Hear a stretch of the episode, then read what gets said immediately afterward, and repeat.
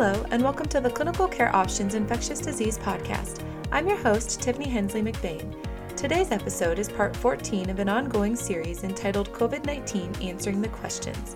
This series features brief updates on the latest incidents and clinical data related to COVID 19 diagnosis, prevention, and management, each followed by an in depth question and answer session designed to address infectious disease specialists' most pressing COVID 19 questions. During this episode, Dr. Vikram Mukherjee from New York, New York will provide an update on COVID 19 mortality trends. For more information about Dr. Mukherjee and for a link to additional online education from CCO's COVID 19 Comprehensive Resource Center, please visit the show notes for this episode. Now let's get started and hear a brief COVID 19 update and answers to clinician questions by Dr. Mukherjee. Um, thank you, Tiffany. Uh, hello, everyone. My name is Vikram, and uh, thank you for coming to this uh, COVID 19 webinar. Um, we will go over some slides on a global status update, followed by some uh, population mortality trends that we're seeing across the country here in the US, followed by uh, a fair amount of time answering any questions and issues that you might be having.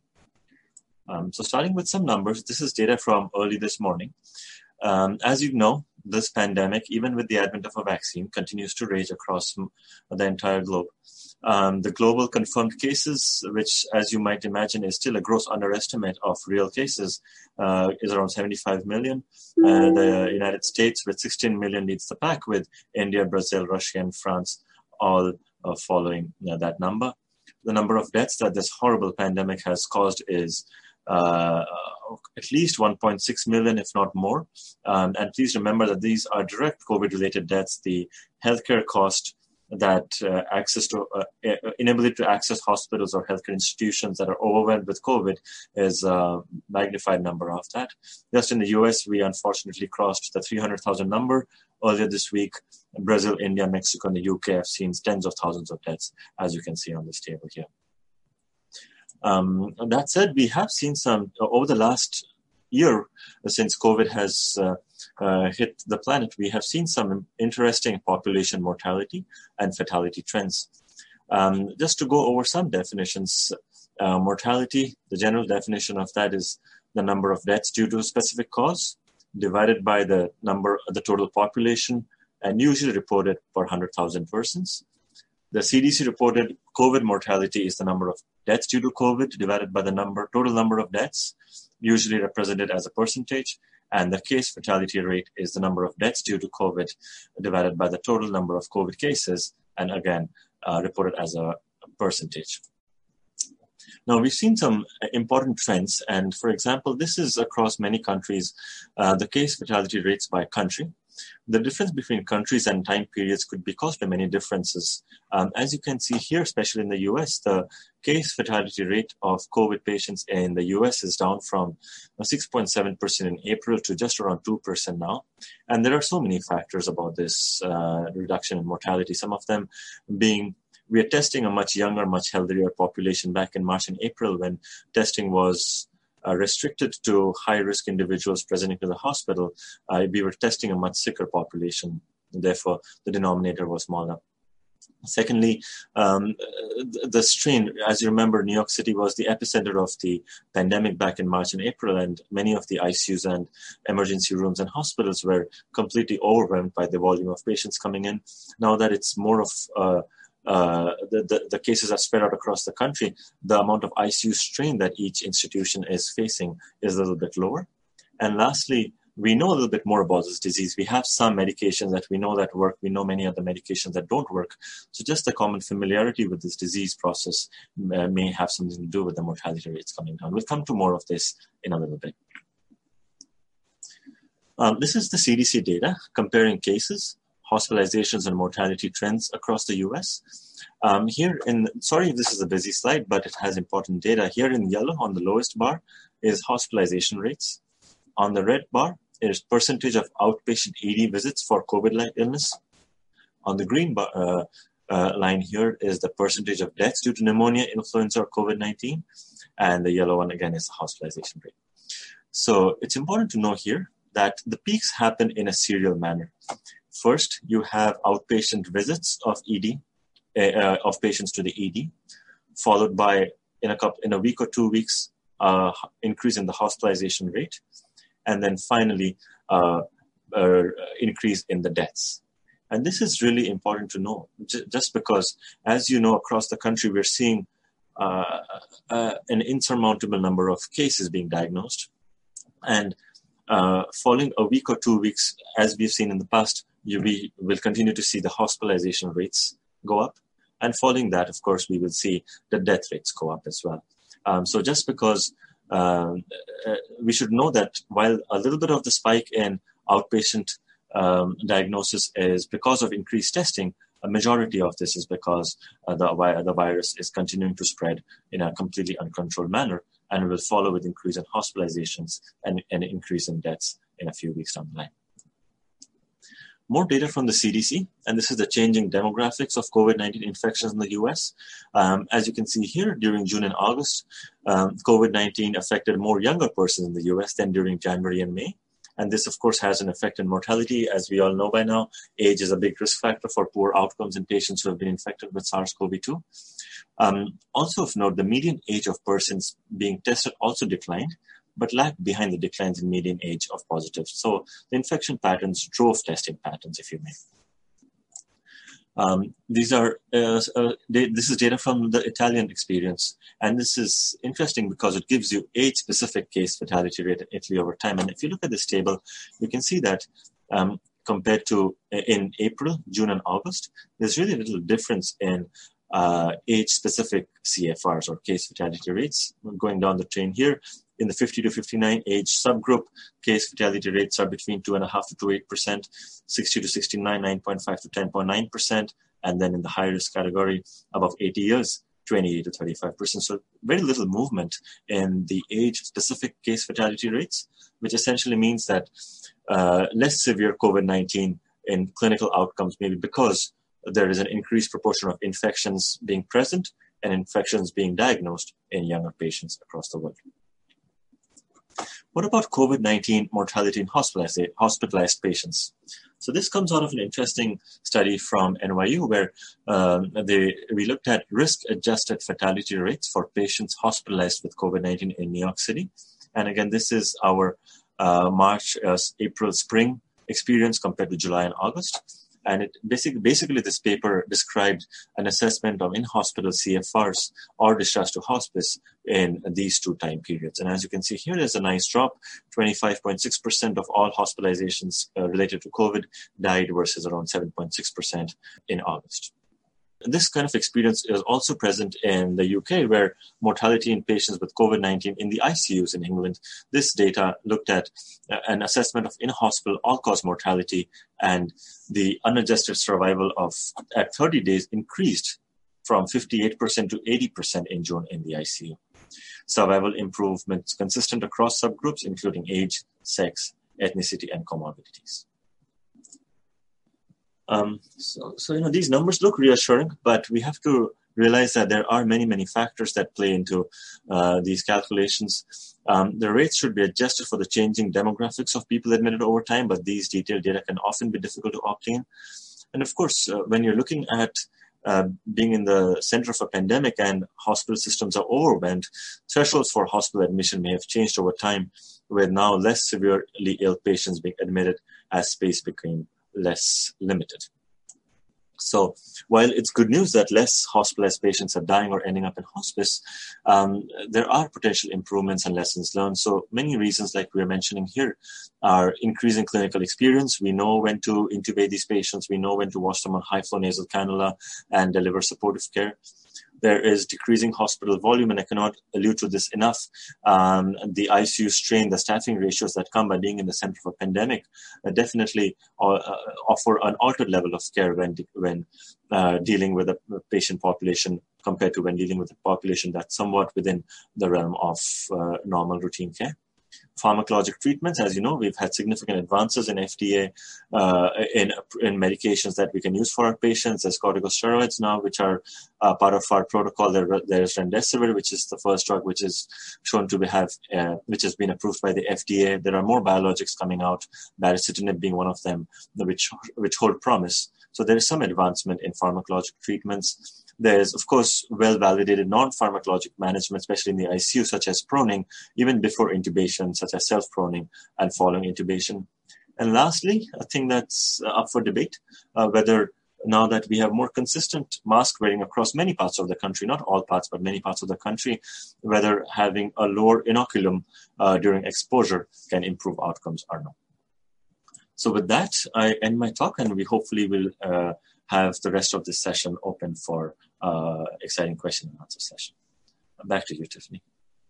Thank you very much, Dr. Mukherjee, for that um, really comprehensive overview. So we'll start with this question from Teresa. Um, she asks about mortality data between August and now. So obviously the the published data um, uses you know data from from August, but what what have we seen in trends um, between August to now, and what have you you seen in the ICU there in New York City? Um, so we're seeing a bit of an uptick.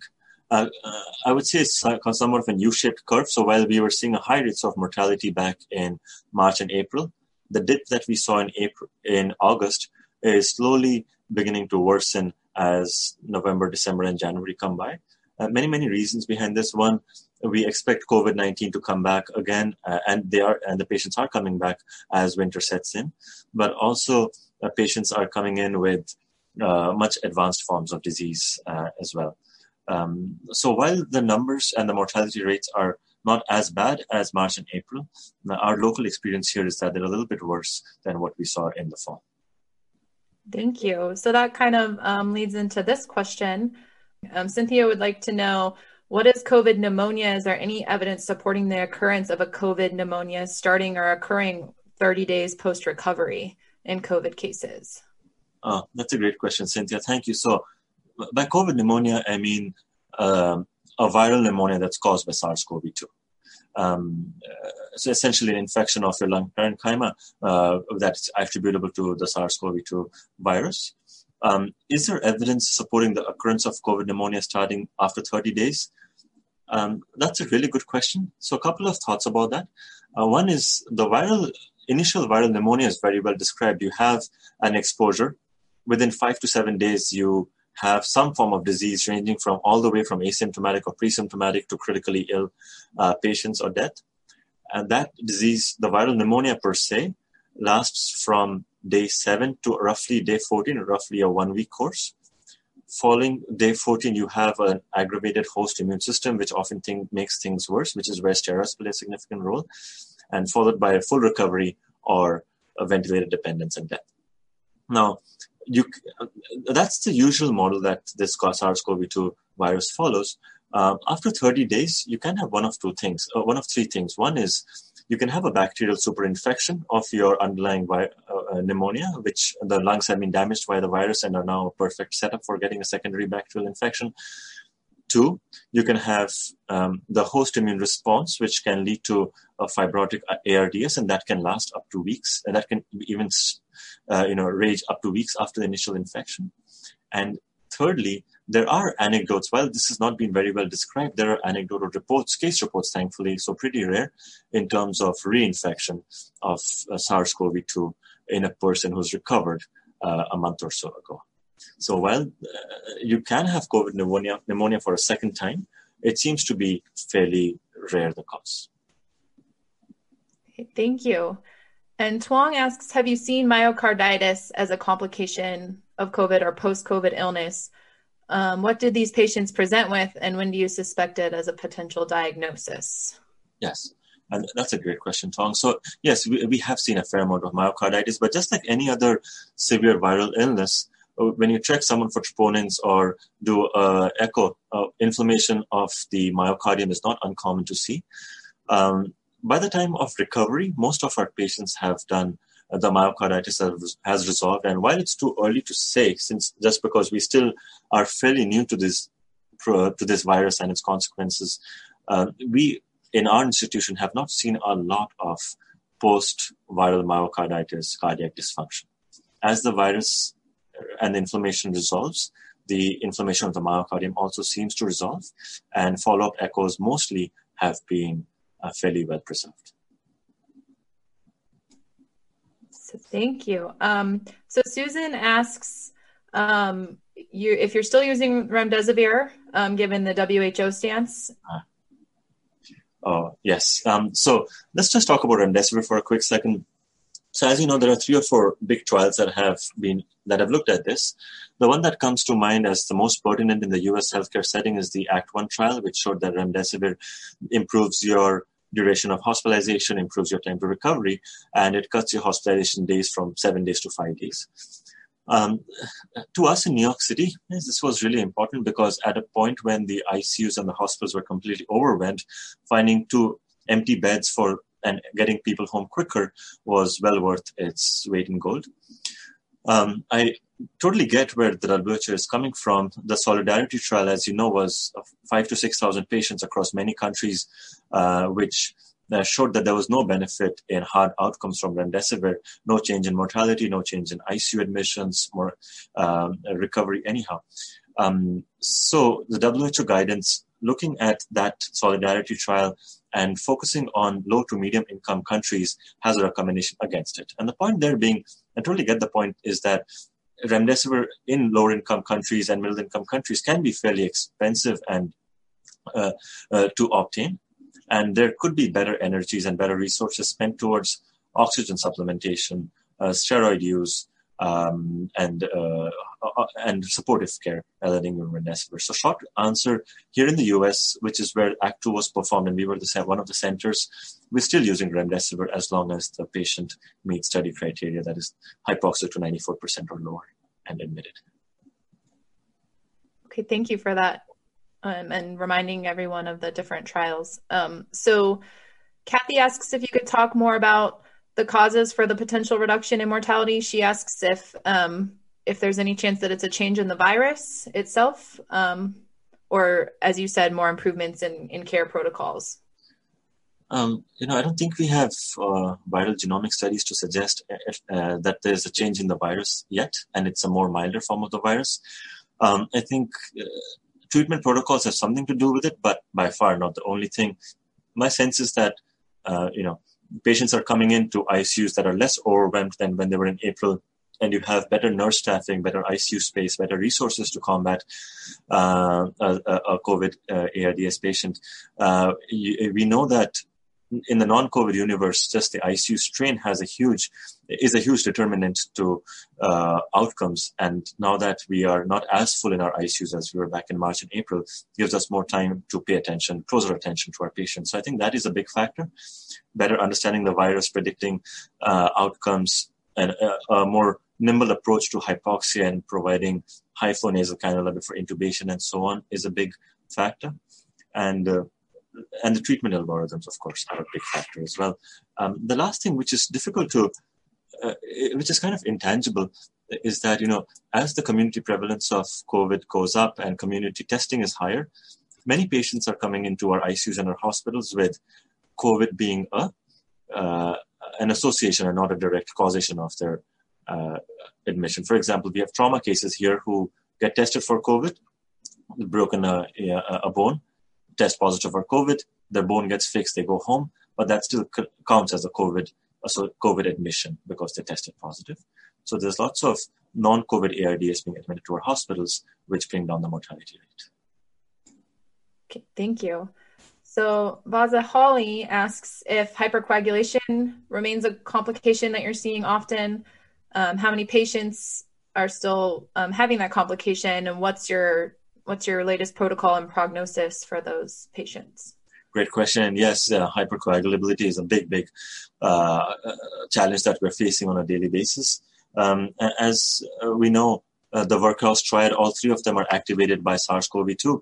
Um, uh, and just to recount, the three uh, apices of the Virchow's triad are stasis, which almost all of our ICU patients are in, uh, endothelial inflammation, and this is interesting and it's specific to SARS-CoV-2. As we know, the spike protein invades the uh, ACE uh, receptors on the endothelium, and there's a, a big e- influx of SARS-CoV-2 proteins into the endothelium, which causes endotheliitis, further making the patient more hypercoagulable.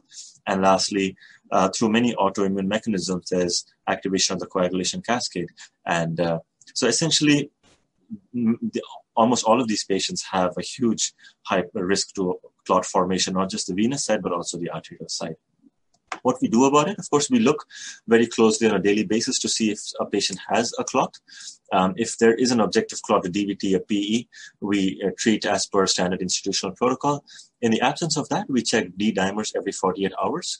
And uh, if our D dimers are above a certain threshold, uh, here we use a threshold of uh, 3000 or is going up rapidly, And here we use a, a threshold of more than a thousand a day. We start an empiric anticoagulation knowing that this is not evidence based yet, we are uh, piloting a trial here to look at whether this is the right approach to take. And also knowing that this is a risk benefit analysis. If the patient starts bleeding, we take a more moderate approach. But to your point, yes, we recognize still that these patients are very hypercoagulable from many mechanisms, and we have a D dimer guided approach on when to uh, anticoagulate with uh, heparin. Okay, thank you. Um, so we've gotten quite a few questions on um, immunity and the vaccine, so we're going to try to get to some of those. Um, so Allison asks, you know, some persons that have had COVID um, have long-lasting antibodies for more than seven months, while others come in negative.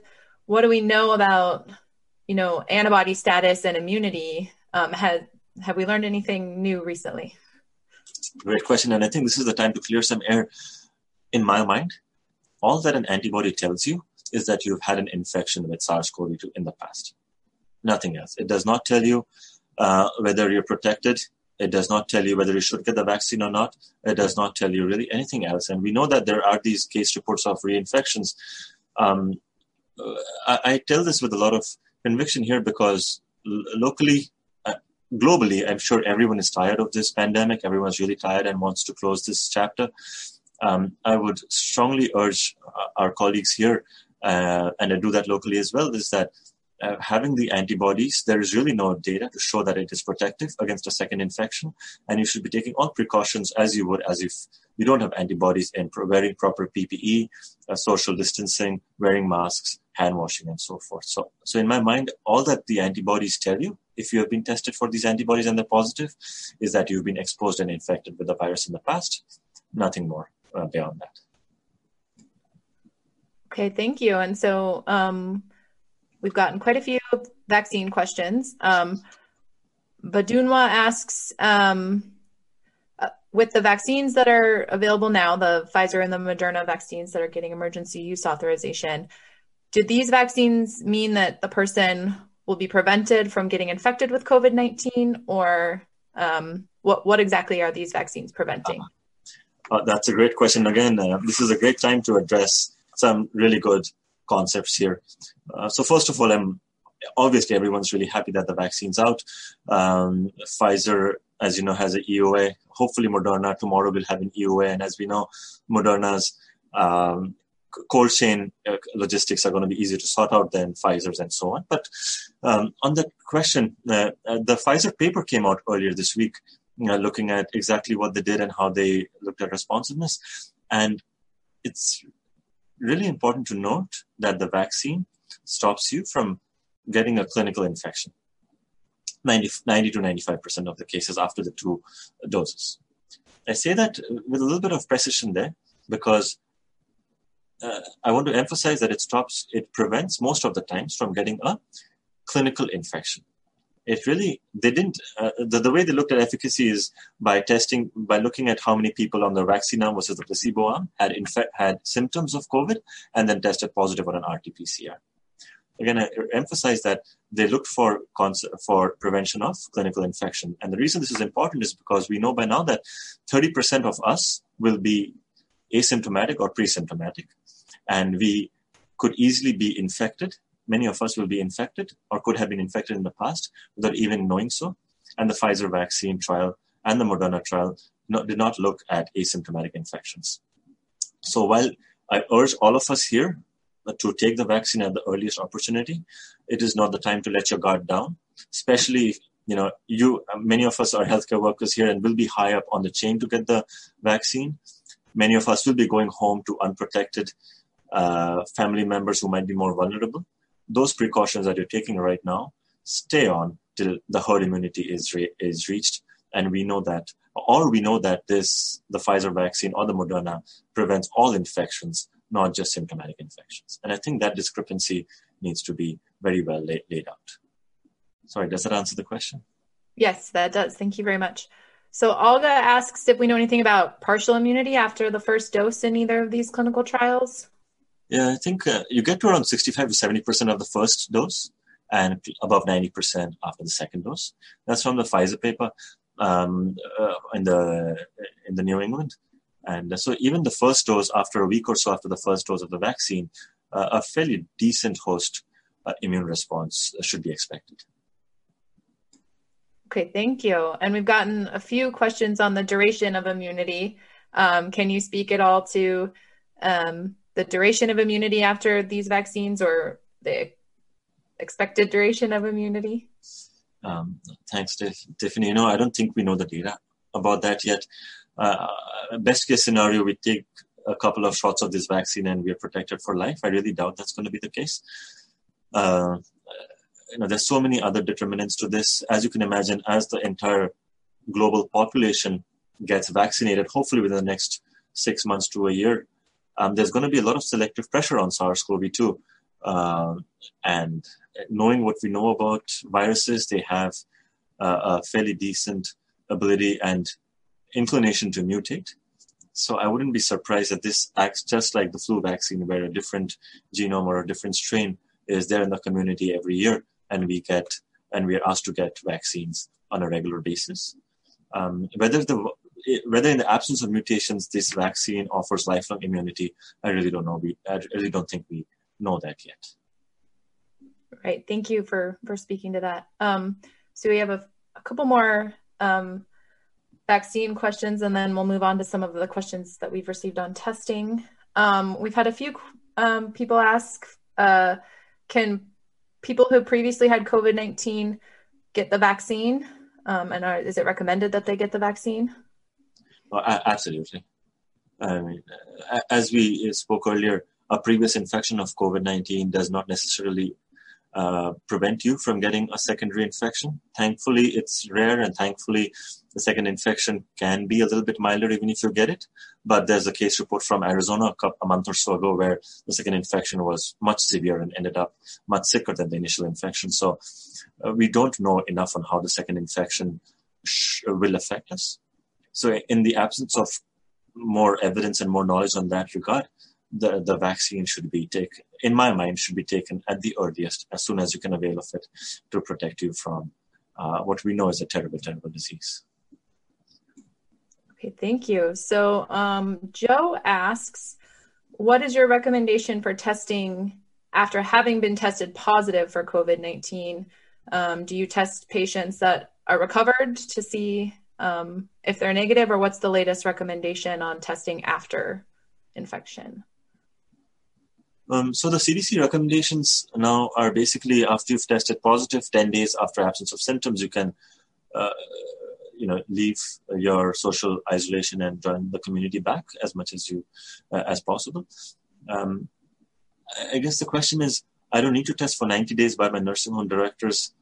Do I have immunity to reinfection for 90 days? I really don't think that there is any data to back that. I mean, I, I, don't want you to get into a fight with your nursing home director, but maybe we can ask for what the rationale behind that policy is. Um, for example, if I have COVID today and I'm uh, febrile with a cough two months from now, I would like to get tested to see what my status is. Um, I don't, uh, as far as I, I'm aware, we don't have any evidence to suggest that we're protected for three months after an initial infection. Right. Thank you for speaking to the rest of his question there. Um, and then Joni asks about the testing with PCR versus antigen testing. So the um, FDA has approved um, a few more antigen tests. Um, do you have any? Can you speak to the differences between the PCR and the antigen testing um, in terms of their specificity and sensitivity?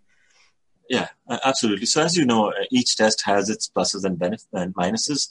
And the PCR is what we were using earlier on, the RT-PCR from a nasal swab uh, or an NP swab. Um, pluses and minuses. Pluses was that it was fairly sensitive. Minuses was that it took a little bit of a long time to get it back uh, unless we started batch testing. Um, antigen testings are great. Um, it allows for a quicker turnaround time, uh, but you lose a little bit of sensitivity uh, when you do that. So my, my, suggestion would be if you have a high pretest probability of a patient coming in from the community with ARDS and uh, cough and leukopenia, what have you, uh, interpret a negative antigen test with a little bit of caution. Okay. Um, and Twong asks, do you have any recommendations regarding potential risks with moderate to vigorous exercise for those patients after COVID 19 infections? What's your recommendation to patients when they're recovered and heading home? Uh, that's a good question, Twong. So, you know, we know that COVID 19 infections have such a huge spectrum. And just to recount, you can have completely asymptomatic or pre symptomatic disease. Unfortunately, the virus, as you know, is transmissible during that asymptomatic pre symptomatic phase, which makes public health such a challenge in this setting. And then you have mild disease, moderate disease, which essentially uh, moderate disease being presence of a lower respiratory infection without hypoxia.